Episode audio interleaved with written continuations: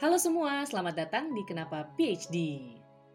Kali ini kita akan jalan-jalan ke York nih. Minggu lalu kan kita udah ketemu sama seorang peneliti perempuan di Glasgow. Nah, kali ini kita juga akan ketemu seorang peneliti perempuan lagi nih, namanya Kak Gracia Paramita atau akan aku sebut sebagai Kak Grace nih di sini. Kak Grace ini merupakan seorang PhD candidate di Department of Politics, University of York.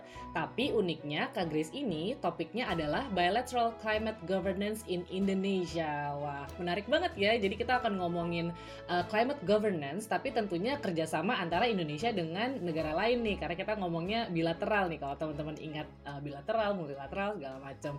Nanti kita akan ngobrol-ngobrol nih sama Kak Grace. Sebenarnya apa sih pentingnya climate governance ini? Sebelumnya aku akan perkenalkan Kak Grace dulu ya ke teman-teman. Jadi Kak Grace ini memang seorang pecinta warna hijau nih. Jadi dari dulu tuh memang Kak, Kak Grace tuh kayak green banget ya anaknya. Jadi uh, karena katanya Kak Grace tuh suka sama pemandangan alam dan Kak Grace ini pernah terpilih sebagai Putri Lingkungan Hidup tahun 2002 oleh Tunas Hijau Club Surabaya. Keren banget ya. Terus Kak Grace ini juga pernah menjadi seorang finalis di PhD Spotlight York 2019. Jadi baru tahun lalu nih dan dan Kak Grace ini merupakan orang Indonesia pertama yang pernah terpilih sebagai pengurus kampus. Jadi pengurus kampus tuh kayak BEM-nya gitu ya tepatnya itu untuk anak-anak yang graduate student jadi di graduate student association gitu. Dan Kak Grace juga pernah menjadi ketua PPI York tahun 2018 sampai 2019 dan waktu itu PPI York ini salah satu programnya ini unik banget jadi mereka bikin kelas bahasa Indonesia gratis untuk mahasiswa atau masyarakat York. Keren banget ya jadi judulnya tuh Indo Course gitu. Jadi Kak Grace ini nih nggak cuma seorang um, perempuan yang apa ya intelek gitu ya yang benar-benar um, peneliti tapi aktif banget juga nih di sana sini keren banget. Oke kita sapa Kak Grace dulu ya. Halo Kak Grace selamat sore. Halo Gaby selamat sore. Apa kabar Kak Baik, di tengah Baik. pandemi tetap harus semangat dan stay positif. Tuh, dan Kak Grace denger-denger udah ini ya, udah mau submit nih, Ci. Amin, doain aja. Pengennya sih cepet kelar. iya, cepet kelar. Kak Grace keren banget nih. Makasih banget ya Kak Grace udah mau diundang ke Kenapa PhD ngobrol-ngobrol Sama-sama. Oke lah, kita sebelum ngobrol tesisnya Kak Grace, aku sapa dulu. Kenapa PhD? Kenapa tidak? Yeay. Oke, Kak Grace, bisa ceritain tesisnya dulu nggak Kak Grace selama kurang lebih tiga mm -hmm. menit gitu? Oke, tadi kan judulnya udah disebutin ya sama Gaby bahwa mm -hmm riset aku bertemakan atau topiknya bilateral climate governance in Indonesia. Artinya yang ingin aku angkat adalah efektivitas perjanjian bilateral perubahan iklim di Indonesia. Dan kalau kita ngomongin soal perubahan iklim, kesannya kan besar ya, apalagi sekarang trending banget nih.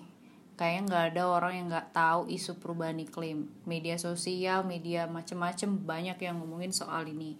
Nah, yang aku angkat sendiri lebih ke topik khususnya itu deforestasi atau kebakaran hutan.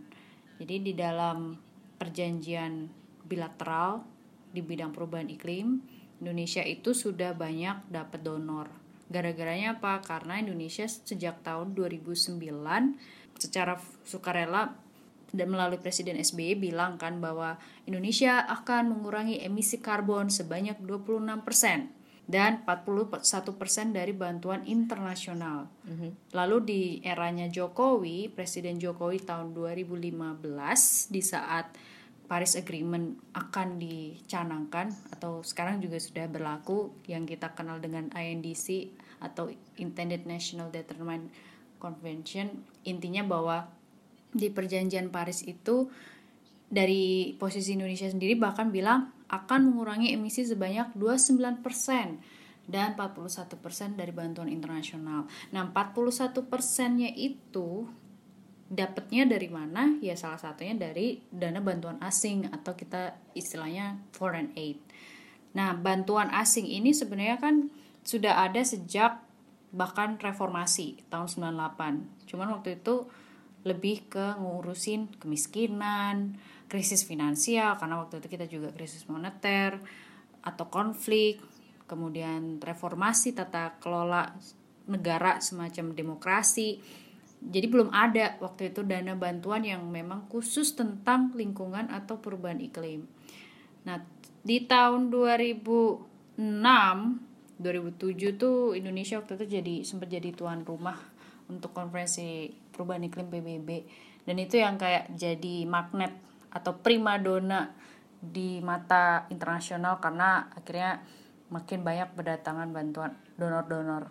Nah yang aku lihat sebenarnya cuma tiga dari sekian banyak donor Australia, Inggris sama Norwegia.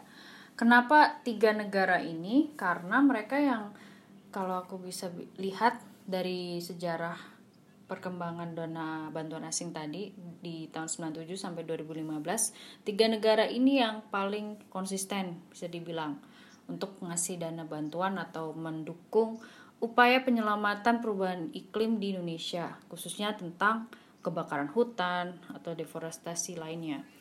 Nah, Norwegia sendiri kalau teman-teman mungkin pernah dengar beritanya tahun 2010 tuh sudah berjanji bahkan udah mencanangkan membuat perjanjiannya namanya letter of intent di mana mereka sudah bilang akan memberikan satu juta US dollar atau bahkan bukan satu juta, one billion, satu miliar US dollar ke Indonesia untuk penyelamatan hutan. Ini semacam janji terbesar dari donor kepada Indonesia yang akhirnya mereka juga memilih Kalimantan Tengah sebagai lokasi awal atau pilot project untuk kasus deforestasi tadi. Nah, runtutan inilah yang akhirnya jadi objek penelitian aku yang paling penting. Jadi kalau bisa dibilang fokusnya ke mana nih? Ya fokusnya lebih ke sejauh mana efektivitas perjanjian bilateral Inggris, Indonesia, Norwegia, Indonesia, dan Australia, Indonesia untuk menyelamatkan masalah kebakaran hutan sejak tahun 97 sampai 2015.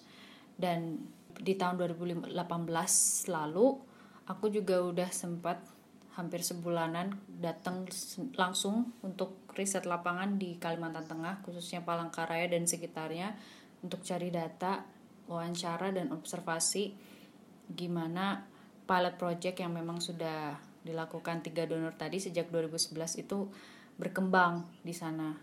Dan apa aja tantangannya kegagalannya dan segala macam. Termasuk juga wawancara ke elit interview eh, maksudnya para para elit kayak kementerian diplomat diplomatnya dari tiga donor itu. Kemudian eh, pakar-pakar juga yang ada di Jakarta yang memang saya langsung temuin dan waktu itu kan memang belum ada pandemi ya jadi bersyukurnya selama saya melakukan riset lapangan tuh nggak ada kendala teknis secara fisik karena saya bisa langsung traveling langsung datang ke lokasi yang saya tuju untuk penelitian. Dari situ yang kalau saya bisa bilang hasilnya itu lebih ke bahwa yang menjadi masalah mendasar di konteks perjanjian perubahan iklim ini lebih ke masalah institusional.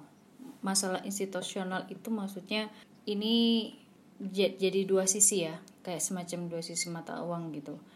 Satu positif satu negatif. Jadi secara positif perjanjian bilateral ini membuat konsep yang namanya institusionalisme atau Indonesia itu jadi lebih kuat secara komitmennya untuk menyelamatkan perubahan iklim atau kebakaran hutan. Melalui apa? Melalui badan. Yang tadi saya bilang institusional itu artinya ada badan-badan atau lembaga yang memang ditugaskan untuk ngurusin perubahan iklim. Dan ini badan-badan ini lahir gara-gara donor-donor tadi. Tapi di sisi lain secara negatif hadirnya lembaga ini nggak serta merta bantu nggak langsung ngasih dampak yang memang bagus yang menguntungkan justru semakin banyak badan, semakin banyak lembaga, semakin rumit. Karena apa? Karakter yang khasnya Indonesia dengan segitu banyaknya birokrasi, segitu banyaknya lapisan-lapisan, kita tahu kan Indonesia itu ada pemerintahan pusat, dari pusat turun lagi ke pemerintahan provinsi, turun lagi ke tata perkotaan, turun lagi ke bupati, atau kabupaten kabupaten sendiri di Indonesia itu ada ratusan atau bahkan hampir seribu ya. Belum lagi di di ratusan kabupaten itu kan tersebar di 34 provinsi. Belum lagi tumpang tindih tupoksi mereka. Kayak kerja antara di level bupati sama provinsi itu bisa di bypass langsung sama pemerintahan pusat. Nah tata letak dan pengelolaan birokrasi ini yang jadi rumit kan yang akhirnya membuat kelembagaan tadi jadi dua sisi. Di satu sisi oke okay, sudah jelas nih ada payungnya ada ada sistemnya tapi di sisi lain makin rumit karena terlalu banyak atau bahkan nggak serta merta jadi jawaban bahwa lembaga itu bukan satu-satunya jawaban untuk membuat perjanjian bilateral perubahan iklim Indonesia itu lebih efektif. Gitu. Hmm, Oke, okay.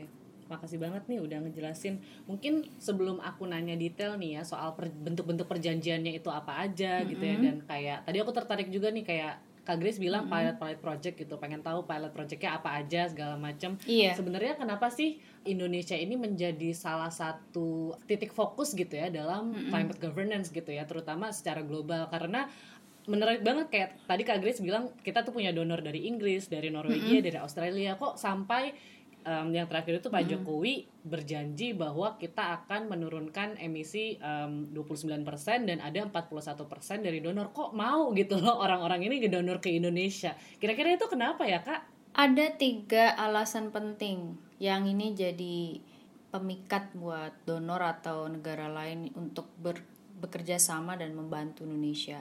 Mm-hmm. Yang pertama, Indonesia itu negara kepulauan dan karena negara kepulauan ini maka dia juga punya banyak keanekaragaman hayati atau mega biodiversity. Maritimnya pun juga luas. Bahkan 30% mangrove di dunia itu ada di Indonesia.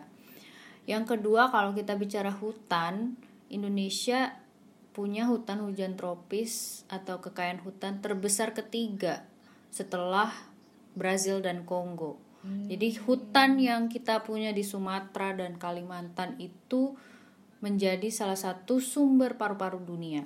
Hmm. Dan ini yang akhirnya jadi magnet buat negara maju atau negara lain untuk ngasih dukungan dan memberikan apa yang mereka punya kepada Indonesia karena okay. mereka ngerasa udara yang mereka dapat pun nggak lepas dari hutannya Indonesia. Tapi alasan yang ketiga ini justru jadi dilema untuk yang alasan nomor dua. Di satu sisi Indonesia menjadi negara yang memiliki hutan tropis terbesar ketiga, tapi di sisi lain alasan ketiganya ini yang nggak enak bahwa Indonesia punya laju deforestasi terbesar kedua setelah berhasil. Hmm. Dan laju deforestasi ini artinya tingkat kebakaran hutannya tuh parah banget. Bahkan menyumbangkan 60 sampai 70% gas emisi rumah kaca atau emisi karbon di dunia. Dan ini yang sudah diteliti oleh IPCC hmm. Intergovernmental Panel on Climate Change itu kayak semacam lembaga internasional kredibel yang memang ngurusin meneliti secara ilmiah tentang emisi karbon atau masalah perubahan iklim lainnya dan Indonesia sendiri secara global sebagai negara dia masuk ke urutan 5 atau 6 sebagai negara yang menghasilkan emisi karbon terbesar. Hmm. Setelah China, atau, atau Tiongkok, Amerika Serikat, eh, Uni Eropa, Rusia, baru Indonesia. Kenapa Indonesia bisa di urutan tertinggi ya tadi? Karena di satu sisi hutannya banyak, tapi udah banyak yang dibabat, udah banyak yang ditebang sembarangan, illegal logging, kebakaran, kabut asap dan lain-lain. Nah, tiga alasan penting ini yang akhirnya menjadi faktor kenapa banyak donor yang mau bantu bahkan Norwegia sendiri sampai berani membuat janji di tahun 2010 untuk memberikan sumbangan 1 miliar US dollar dan ini bukan berarti kayak pahlawan gitu Norway nggak langsung ngasih jebret dari awal uang muka gitu kan ibaratnya kasih katakanlah ratusan juta enggak itu kayak semacam political will atau janji politik dia hmm. ngomong dulu tapi secara realita bertahap dan Norwegia itu justru yang menurut aku donor yang paling strict untuk ngasih uangnya. Hmm. Dia memang di awal kesannya kayak paling dermawan karena dari nominalnya paling gede Hmm. dari semua donor yang ngasih dana atau bantuan lain untuk perubahan iklim di Indonesia tuh paling gede Norway. Karena ya itu tadi dia sudah berani secara terang-terangan di hadapan publik global bahwa dia ngasih satu miliar US dollar. Tapi dengan catatan result based payment. Jadi akan dibayar ketika udah ada progresnya. Ketika Indonesia udah bisa nunjukin oh ini loh Indonesia udah ngurangin emisi karbon. Buktinya dari laju deforestasi. Artinya udah ada penurunan kabut asap misalnya atau eh, kebakaran hutan yang terjadi dari tahun ke tahun di Indonesia itu udah menurun. Nah, kalau itu udah ada buktinya, barulah Norwegia tuh ngasih uangnya. Dan kenyataannya sampai sekarang Norwegia itu baru 30% dari total janjinya yang dia bilang untuk satu miliar tadi itu baru 30% yang sudah di da- uh, dicairkan dananya. Jadi kan bisa dibayangin bahwa nggak nyampe nih 50 persennya. Artinya apa? Ada dua hal yang bisa dilihat. Di satu sisi dari sisi Indonesianya ya. Oh berarti Indonesianya bisa jadi nggak siap, belum bagus kapasitas untuk meyakinkan donor ini dia belum mampu untuk memenuhi janji komitmennya dan nunjukin bukti yang benar yang yang apa yang kuat bahwa laju deforestasinya emisi karbonnya benar-benar turun. Kalau dari sisi Norwegianya ya bisa aja karena mereka sangat asertif dan curigaan kan. Apalagi tahu dengan kondisi Indonesia yang punya banyak korupsi bahkan di indeks korupsinya Indonesia kalau di ranking di antara negara lain itu kan termasuk yang rendah. Maksudnya paling banyak lah tingkat korupsinya Oke. bisa dikatakan kayak semacam 10 besar lah menurut Transparency International. Nah, terus ditambah eh, Norway memang parlemennya kan juga ketat untuk ngelihat janji komit atau komitmennya Indonesia untuk laju deforestasi tadi. Karena yang menjadi penting itu kalau Norwegia mereka nggak cuman eh, menang ini ya menang dananya tadi yang jargonnya itu tapi juga sistemnya mereka udah bagus secara monitoring terus ngecek progres emisi karbonnya tadi itu mereka udah ada semua. Makanya kendalanya banyak kalau kita mau bicara tentang eh, impact atau implikasinya implikasi dari perjanjian itu gimana dampaknya gimana itu memang nggak secara nyata ada. Memang real terus menerus berkelanjutan itu enggak ini yang jadi keruwetannya kan. Ini yang keruwetan ini akhirnya bikin aku tertarik kayak kenapa ya kok sampai seruet ini?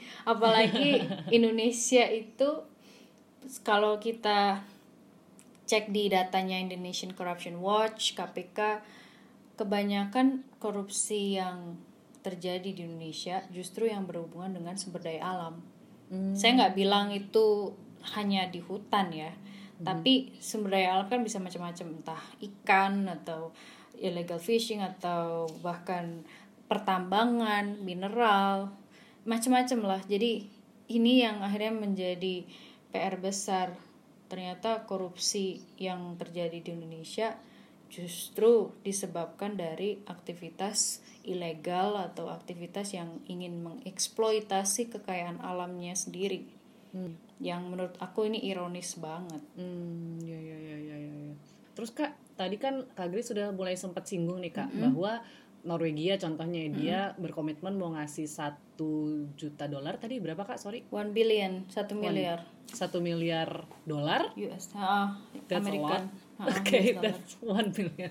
Itu tuh buat apa sih kak dana-dana itu dan sebenarnya bentuk perjanjiannya tuh seperti apa dengan katakan dengan Inggris atau dengan Australia tuh yaitu bentuk perjanjiannya seperti apa dan dari sisi Indonesia sendiri kewajibannya apa sih gitu dengan donor yang sebanyak itu gitu kan what will we do with that you know with that amount of money gitu Ini yang jadi trending kalau aku bisa bilang. Kan kalau dulu sebelum adanya internet, bahkan sebelum adanya Google, saya masih ingat di tahun 2002 itu kan pertama kali saya belajar tentang masalah lingkungan dan mulainya dari sampah di Surabaya. Karena saya sendiri asli arek Surabaya. Oh, Oke. makanya memang banyaknya berkecimpung di Surabaya dulu dulu lahir besar di sana. Baik baik. terus ikut di LSM Tunasi Jawa Club itu yang mengajarkan saya banyak hal membuka pintu juga peluang untuk mengenal lebih dalam soal lingkungan. Nah, kalau kita bicara tahun 2002 sampai 2007 lah katakan atau 2006 itu saat itu masyarakat belum ngeh tentang masalah lingkungan tuh belum seksi. Ditambah informasinya nggak banyak media juga terbatas hanya media konvensional. Dan saat itu isu lingkungan itu sangat sangat teknis artinya belum sampai benar-benar serius dibawa sama negara untuk dirundingkan. Sampai ke level ada perundingannya tuh ada di PBB itu sejak tahun 92 malahan. Tapi nggak terlalu trending. Kenapa ya? Karena teknologinya kan belum mumpuni belum sedahsyat waktu ada internet Google dan lain-lain termasuk media sosial. Dan waktu itu karena saking teknisnya belum ada mekanisme pendanaan. Jadi kalau kita ngomongin climate governance itu lebih ke technical assistance yang sifatnya benar-benar teknis. Kayak contoh paling gampang di tahun 2002 sampai 2006 itu lebih ke sangat konkret malahan. Kalau aku bisa bilang programnya tuh kayak misalnya gimana limbah beracun itu bisa teratasi. Kita dapat dana dari Jepang dikasih alatnya untuk ngeruk. Atau misalnya uh, gimana caranya ngambil ikan tapi nggak pakai bom. Jadi ada jaring khusus. Itu kan teknologi lagi kan La- lagi-lagi alat. Jadi topiknya sangat spesifik dan cara penanganannya pun juga sangat praktis sangat tepat guna. Belum yang ke arah politis. Nah sejak adanya kecanggihan teknologi internet Google media sosial dan sampai yang sekarang justru isu lingkungan ini makin lama makin dibawa ke arah politis. Yang menurut saya ada dua sisi juga positif dan negatif plus minus. Sisi positifnya lebih masif secara isu ketika lingkungan ini dibawa ke arah politis karena makin banyak negara yang ikut campur dan pengen unjuk gigi juga kan. Semua negara akhirnya pengen berunding. Di PBB makin banyak juga negara anggotanya yang ikutan. Dari dari tahun 2008 tadi sampai sekarang. Tapi sisi negatifnya ya bisa jadi janji belaka. Karena kan yang namanya politis tuh nggak selalu memang ditepati. Ditambah lagi masalah perubahan iklim tuh perjanjiannya nggak pernah legally binding. Dari awal dibentuk 94 sampai sekarang nggak ada satupun perjanjian perubahan iklim di level global atau internasional yang sifatnya sangat mengikat. Artinya kalau dia satu negara ini nggak ngelakuin nggak menempatin janji kayak di Paris Agreement gitu ya nggak ada sanksinya. Paling cuman dicemooh kasarannya atau dia dapat sanksi moral tiba-tiba nanti negara Inggris ngecam dia bahwa oh dia nggak komit dia apa negara ini nggak bertanggung jawab dan lain-lain. Tapi nggak ada sanksi tegas kayak misalkan dia didenda atau gimana nggak ada. Ini yang akhirnya jadi jadi bumerang juga semacam batu sandungan kalau saya bisa bilang di perubahan iklim sendiri. Dan batu sandungan tadi itu juga berkaitan sama pendanaan. Makanya balik ke pertanyaan Gaby ini gimana sih uangnya tuh? Kenapa kok banyak banget kesannya ya? Tapi itu sebenarnya jadi tadi aku bilang janji politis. Komitmen politik yang ingin disampaikan negara maju supaya kelihatannya powerful. Kelihatannya mereka emang bertanggung jawab. Pengen bantu pengen ngasih A B C D E. Oke, oke. tapi secara praktis ketika itu diimplementasikan ya nggak mudah. Apalagi balik lagi ke kapasitas negara yang si penerima kan kayak misalkan di Indonesia. Jadi aku ngelihatnya bukan salah donor tapi juga nggak sepenuhnya salah Indonesia. Oke. mungkin di Indonesianya birokrat birokrasinya ribet tadi. Rumit tumpang tindih nggak terkoordinir dan itu udah masalah klise dari bahkan zaman reformasi sampai sekarang kan. Mhm. tapi di sisi donornya pun nggak jelas dananya ini dari awal tuh mau dibikin bertahapnya berapa kali. Kayak tadi Norwegia. Dia malah udah jor-joran kan udah yang dengan gamblang oke berjanji satu miliar American dollar US dollar. Tapi nggak masyarakat tuh nggak dibikin yang tenang bahwa oke ini ada syaratnya loh.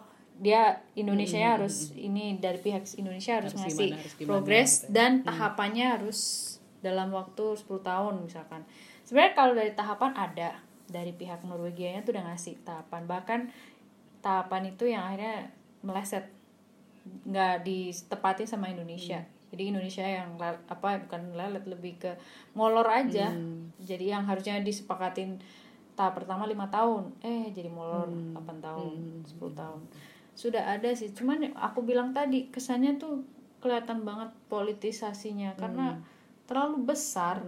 Bahkan dibandingkan Australia Australia itu negara donor keempat terbanyak di Indonesia.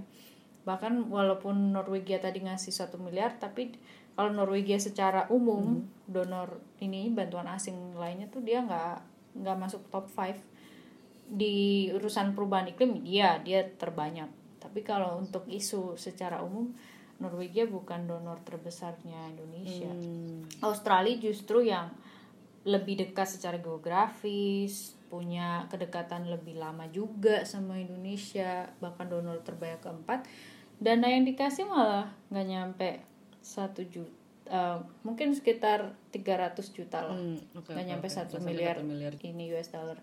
Terus Inggris yang paling kecil ya kalau bisa bilang dibandingkan dua donor tadi. Kalau Hmm. dari ngomongin dana, ngomongin duit. Tapi bukan berarti Inggris pelit atau misalnya nggak nggak sedermawan Norwegia. Menurutku justru dari tiga hasil findingku juga ya dari comparative analysis tiga donor ini Inggris yang paling secara institusional tadi tuh paling bagus paling hati-hati kalau aku bisa bilang Oke. mungkin tipikal dengan karakter orang Inggris juga kan yang kelihatannya suka tata krama hati-hati well mannered jadi itu secara nggak langsung ternyata tercermin juga dalam mekanisme pendanaan iklim Oke. Seru banget. aku juga kaget gitu pas nemuin datanya loh kok ini agak mirip dengan karakter khasnya orang Inggris Tercermin di politiknya juga ternyata ya, Kak. Iya. really cool. Ternyata di urusan perubahan iklim juga mirip. Jadi Inggris itu walaupun dananya paling kecil dibandingkan dua donor tadi, tapi secara dampak dan hasilnya itu lebih kelihatan. Hmm. Bahkan Inggris tuh punya lembaga yang namanya UKCCU di Jakarta. Itu singkatan dari United Kingdom Climate Change Unit. Hmm, oke. Jadi ada badan khusus yang di bawahnya British Embassy Jakarta yang sebenarnya dananya dari DFID atau itu kayak kayak kalau yang lain mungkin AusAid, USAID. Nah, ini UK Aid-nya gitu. Oke, UK oke. Aid secara resmi untuk Indonesia yang memang menangani perubahan iklim. Dan UKCCU ini dibangun sejak 2011 sampai sekarang yang aku lihat dari kehati-hatian dan bagusnya UKCCU ini dia juga milih intermediary agency atau kayak perantaranya tuh juga nggak sembarangan bukan LSM yang baru datang setahun dua Iya, tahun iya, iya, iya. tapi dia memang melihat kredibilitas lembaga perantaranya ini dekat dengan masyarakat Indonesia Hmm. jadi yang dia pilih salah satunya dulu tuh pernah NU Hmm. Inggris itu sangat dekat dengan NU NU NU. Nahdlatul Ulama Wow, oke. Menarik ya. Iya, sebelum kita bahas soal iklim ya, sebelum, sebelum ke arah perubahan iklim, waktu tahun 48, jadi tiga tahun setelah Indonesia merdeka, Inggris tuh justru membuka hubungan diplomatiknya melalui NU, karena tahu Indonesia negara Muslim terbesar, Iya, iya, iya. iya. jadi dia mendekatkan dirinya lewat NU. Lalu berjalannya waktu setelah reformasi, Inggris mulai percaya dengan TAF atau the Asia Foundation. Hmm. Itu memang organisasinya asing, bukan asli Indonesia dari Amerika, basisnya Amerika Serikat, tapi staff ini sangat banyak memberikan kontribusi untuk tata kelola reformasi dan sistem demokrasi di Indonesia sejak reformasi tahun 98. Nah, gara-gara kredibilitas inilah akhirnya UKCCU mempercayakan TAF untuk bikin proyek perubahan iklim. Jadi sejak Hmm. 2011 sampai sekarang TAF ini yang kayak jadi kaki tangannya UKCCU. Dan ternyata memang banyak dampak positif yang diberikan TAF yang dilakukan TAF bersama pemerintah pus eh bukan pemerintah pusat pemerintah daerah kemudian LSM daerah walhi-walhi cabang di beberapa provinsi atau LSM lokal lainnya. Jadi masyarakat lokal tuh di lokasi khusus tentang proyek perubahan iklim yang dilakukan di UKCCU ngerasa nyaman. Ada kepercayaan yang bagus antara masyarakat daerah pemerintah daerah dengan TAF dan UKCCU dan menurutku modelnya Inggris ini yang setidaknya lebih mending lah untuk dipraktekkan kalau kita bicara tentang climate governance in Indonesia atau bantuan asing perubahan iklim di Indonesia dibandingkan Norwegia dan Australia. Hmm, oke oke oke. Jadi kalau Inggris ini tuh walaupun dia nggak masif gitu ya, nggak langsung wah satu miliar dolar gitu, tapi dia istilahnya kayak turun ke lapangan juga gitu ya. Maksudnya aku bisa bilang bahwa dia ke Indonesia saja membuat si UKCCU ini udah sesuatu yang kayak ada itikat lah dari mereka untuk um, bener-bener ngeliat proyeknya seperti apa dan segala macem dia Iya. kerja sama-sama Walhi segala macem so Oke, itu menarik sih. Seperti itu juga cukup menjawab kayak penasarannya aku kayak caranya gimana sih gitu kan Em, dari itikat mereka pengen Iya. ngebantu terus sampai akhirnya terjadi di lapangan itu seperti apa? Jadi nggak cuma ngomongin duit, kan selama ini kesannya kalau kita dapat bantuan, oh ngasih uang selesai, terus bantuannya kayak one off.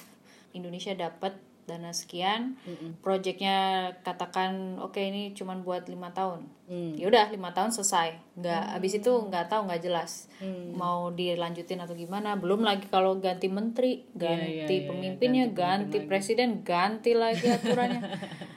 itu yang sebenarnya jadi kendala besar kan kalau kita ngomongin efektivitas Iya. perjanjian atau implementasi yang dilakukan untuk perubahan iklim misalnya.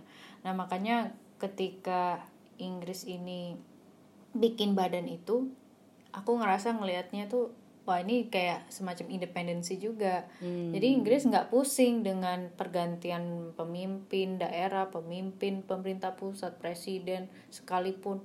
Bagi dia komitmen untuk bantu Indonesia soal perubahan iklim yaitu di UKCCU dan mereka tetap terus konsisten sampai sekarang ada. Oke. badan ini masih ada.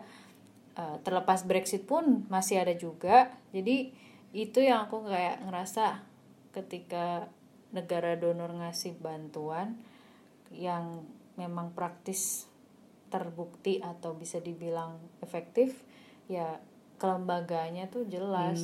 Nggak cuman mekanisme pendanaan tapi ada payung dan bahkan institusinya tadi yang memfasilitasi.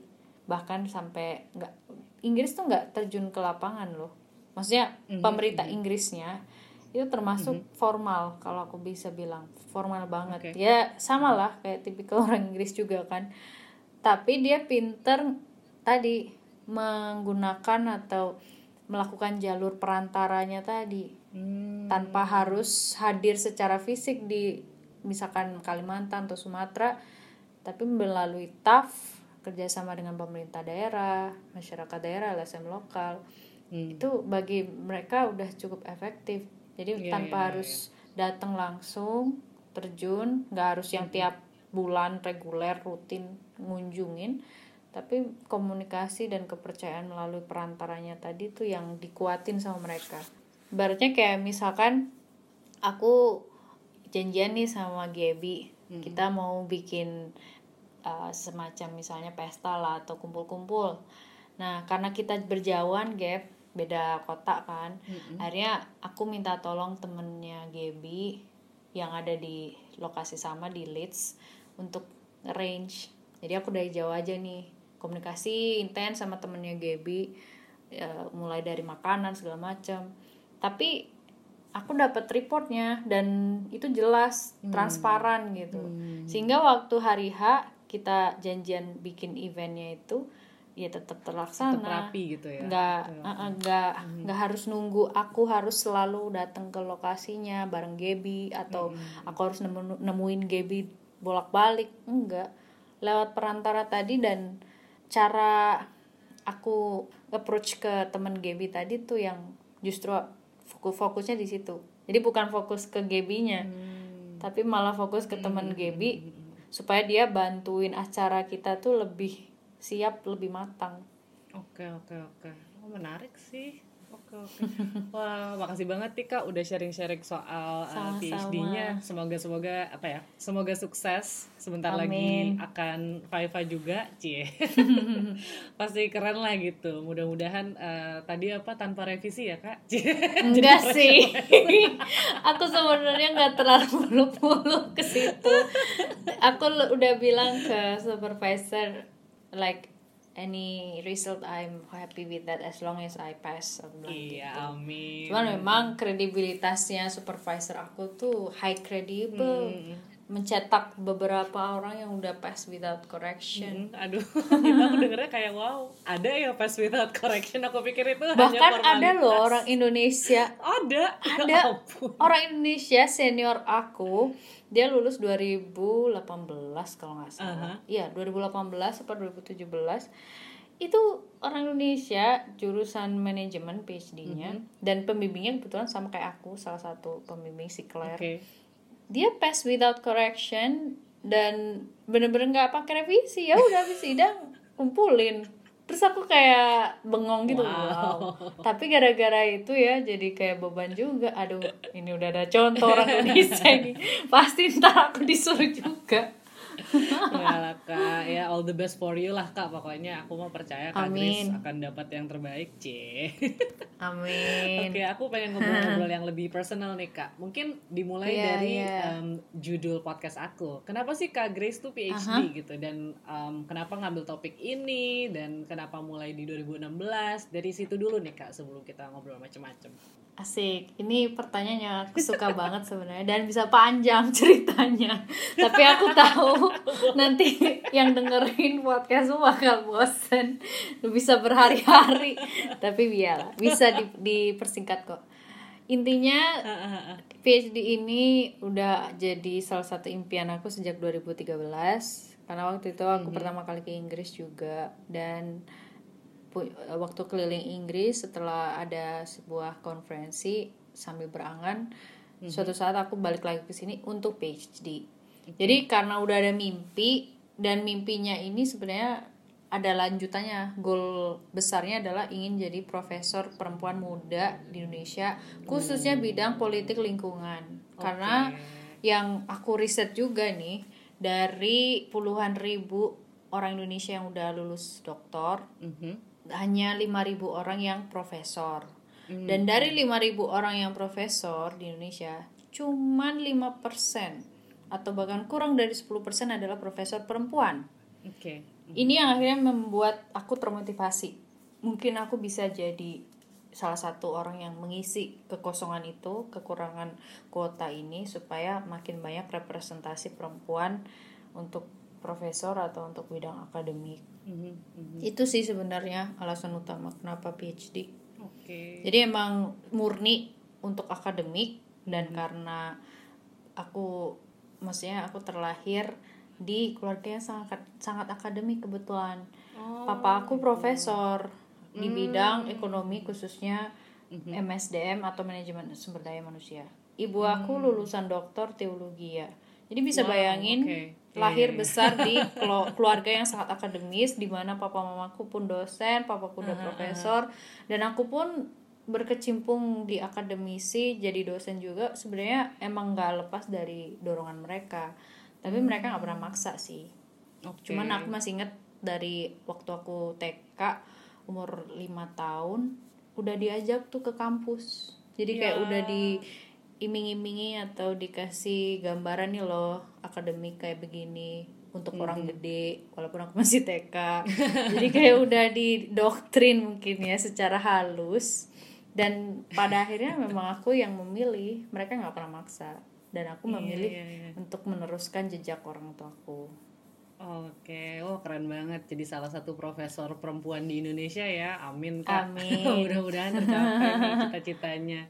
Terus kak, Gitu. kan em, apa ya? Aku merasa PhD ini merupakan ya itu tadi ya eh, sesuatu yang memang harus kita lalui sebelum kita katakan jadi pengajar atau jadi profesor tentunya kak. Grace kan udah pengen jadi profesor nih. Tantangan terbesar selama kak Grace PhD itu apa sih kak? Bisa ceritain nggak tuh?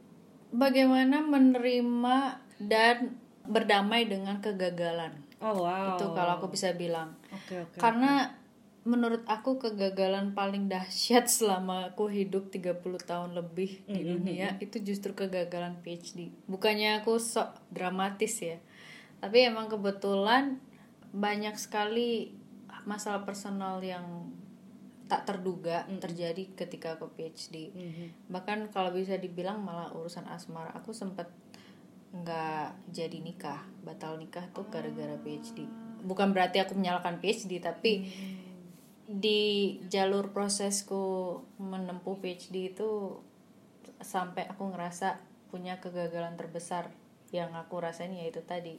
Karena bisa ba- dibayangin lah kalau di Indonesia budayanya masih sangat kental ketika cewek udah umur 25 aja belum nikah eh malah dia ngambil S3 di luar negeri sendiri pula. Terus nggak jadi nikah. Hmm. itu kan kesan image-nya atau jadi gunjingan Iya, iya, masyarakat iya, tuh lebih banyak. Iya. tapi yang hebatnya lagi yang aku bersyukur banget karena dukungan keluarga kuat dan Tuhan juga sangat baik ngasih kekuatan juga. Banyak berdoa waktu itu juga banyak kebetulan secara spiritual emang aku sangat suka doa dan beribadah. Jadi aku ngerasa kegagalan itu semua tuh kayak benar-benar ku lewati ya karena pertolongan Tuhan dan dukungan support system terutama keluarga yang kuat. Balik lagi ke mindset aku bahwa goal aku ingin jadi profesor dan PhD ini udah jadi mimpi aku. Terlepas ada masalah personal yang memang harus aku lewatin dan uh, cobaan hidup ini ya udah life must go on. It's not the end of the world and I'm always sure everything happens for reasons. Kayak everything comes beautifully in his time. Jadi aku juga percaya bahwa ada pasti hikmahnya itu. Dan puji Tuhan waktu di Kalimantan ya bisa ngelakuin ngambil data selama sebulan akhirnya lancar dan semuanya kesannya kayak dimudahkan. Dan bahkan seka- sampai sekarang masih bisa bikin draft thesis dan rencananya mau submit. Iya. soalnya kalau dipikir secara logika manusia nggak kuat pasti. Aku pun juga cukup terpukul lah waktu itu. Tapi ya sudah life must go on dan aku kayak punya semacam pendirian baru. Makanya tadi aku bilang bahwa kegagalan itu bukan lagi jadi batu sandungan. Bagaimana kita menerima dan berdamai dengan kegagalan tuh akhirnya aku menjadikan itu semacam komplement semacam pelengkap untuk pedoman hidup aku. Dari situ aku juga jadi ngerasa oh hidup itu tidak seindah yang kita bayangkan Ferguson. Hmm, iya. Kira-kira gitu. Iya, kenyataan hidup itu nggak selalu mulus dan yang kita harapkan yang selalu sama dengan ekspektasi kita. Akhirnya dari situ juga belajar bahwa never expect too much in life. Dan kalaupun memang terjadi yang kece- kekecewaan tuh ada, kegagalan tuh ada, ya kita harus siap menerima itu dan ya jal- jalanin aja. Itu yang aku kayak ngerasa, oh ya, sekarang bukan lagi dalam hidup itu cuman mikir cita-cita, goal, motivasi, sesuatu yang positif, terus yang akhirnya jadi semangat buat kita pedoman hidup. Justru ketika kegagalan tuh menghampiri kita ada, malah bisa jadi pedoman hidup juga. Malah bikin kita harus lebih semangat dan bangkit. Orang yang bisa bangkit dari kegagalan itu yang menurut aku jauh lebih hebat. dan itu aku pelajari banget selama proses PhD ini Hmm, Oke, wah keren banget kak. Wah makasih udah sharing ya kak soal itu. Um, Apa? I hope you're okay now. Hopefully. oh iya jelas hope you're doing okay. Aku juga pengen nanya nih kak. Tadi kan uh, tantangannya nih um, dan ya aku turut uh, bahagia maksudnya terus senang bahwa you have overcome it dan mungkin masih proses juga ya. Aku rasa setiap orang punya proses lah untuk berdamai dengan uh, tantangan-tantangan hidupnya. Mungkin kalau misalnya dari cita-cita kakak gitu ya, kakak kan pengen jadi profesor gitu ya, profesor muda perempuan. Dan ya PhD harus kita jalani untuk mendapatkan itu. Nah, seberapa jauh sih proses PhD ini tuh apa ya efeknya terhadap mungkin pola pikir kakak gitu kan atau mungkin pintu-pintu apa yang terbuka setelah PhD gitu. Dan ya itu efeknya apa sih sampai Kak Grace nih masih tetap jalan terus gitu dan tetap pengen overcome. Pokoknya wah semua tantangan harus kuhadapi kira-kira kayak gitu. Sebenarnya sejauh apa sih PhD itu berharga buat uh, Kak Grace? Mungkin itu pertanyaannya Kak. Oke. PhD jadi penting banget dalam hidupku ya karena berkat dukungan besar dari keluargaku khususnya orang tua dan karena aku punya role model papaku sendiri. Yang memang papaku memberi amanah bahwa aku harus bisa meneruskan jejak beliau jadi profesor juga. Dan memang aku sendiri pengen. Jadi lagi-lagi tidak ada paksaan dari orang tua. Mereka mendorong iya.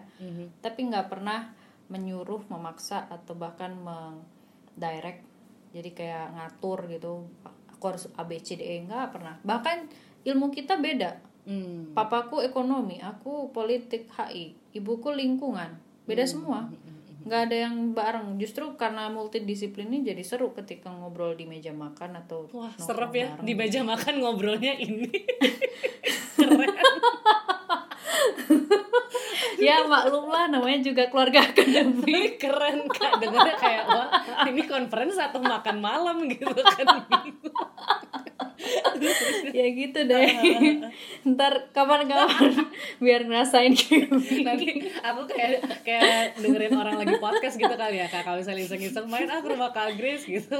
Ini Oh enggak, gini aku jadi punya ide Gap Ntar gu- gue rekam Jadi lu ngedengerin podcast gue ala keluarga ala keluarganya gitu Kak Grace. Oke, oke. Ya Kak lanjut Kak, sorry sorry. Menarik banget soalnya Gak tadi. Jadi itu do- dorongan dan dukungan dari keluarga Terutama role model dari papaku. Mhm, Karena papaku yang kayak udah sejak S2 lulus Bahkan sejak S1 sih udah kayak ngebilang bilang ke aku kalau memang pengen profesor harus begini. Jadi papa lebih kayak ngasih tips atau sharing tapi ya selebihnya aku yang harus ngejalanin sendiri termasuk PhD ini kan aku di luar negeri. Sementara kan papaku sama mamaku doktoralnya di dalam negeri yang memang beda banget kan sistemnya.